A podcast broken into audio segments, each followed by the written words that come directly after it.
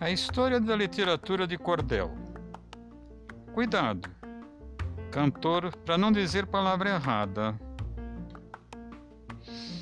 Para lhes deixar a par sobre esta literatura, que é a mais popular e ainda hoje perdura, vamos direto ao começo, de onde vem esta cultura. Sua primeira feitura na Europa aconteceu.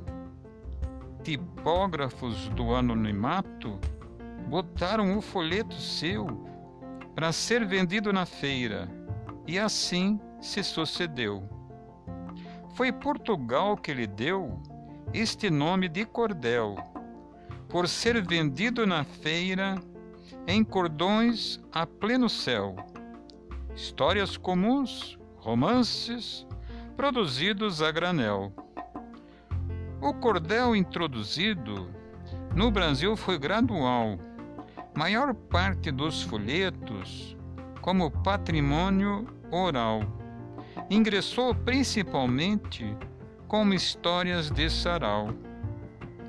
Foi no Nordeste o local que lhe brasileirizou, nos sertões familiares, dos sertões onde chegou, levando alegria ao povo pela voz do cantador conduzia o rumor de histórias da redondeza, noticiadas em versos, dadas com toda clareza a uma população que se tornava freguesa. Desde as casas de riqueza, nas varandas das fazendas, até os dias de feira, entre os escombros de vendas histórias eram cantadas, de verdadeiras a lendas, sempre em versão cantada.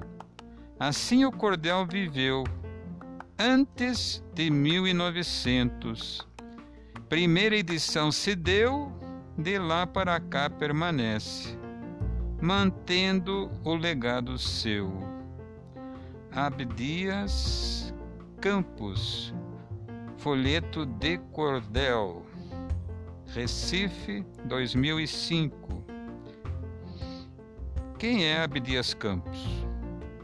Abdias Campos, natural da cidade de Amparo, Pernambuco, é poeta, cordelista, violeiro, compositor, ator e declamador de cordéis.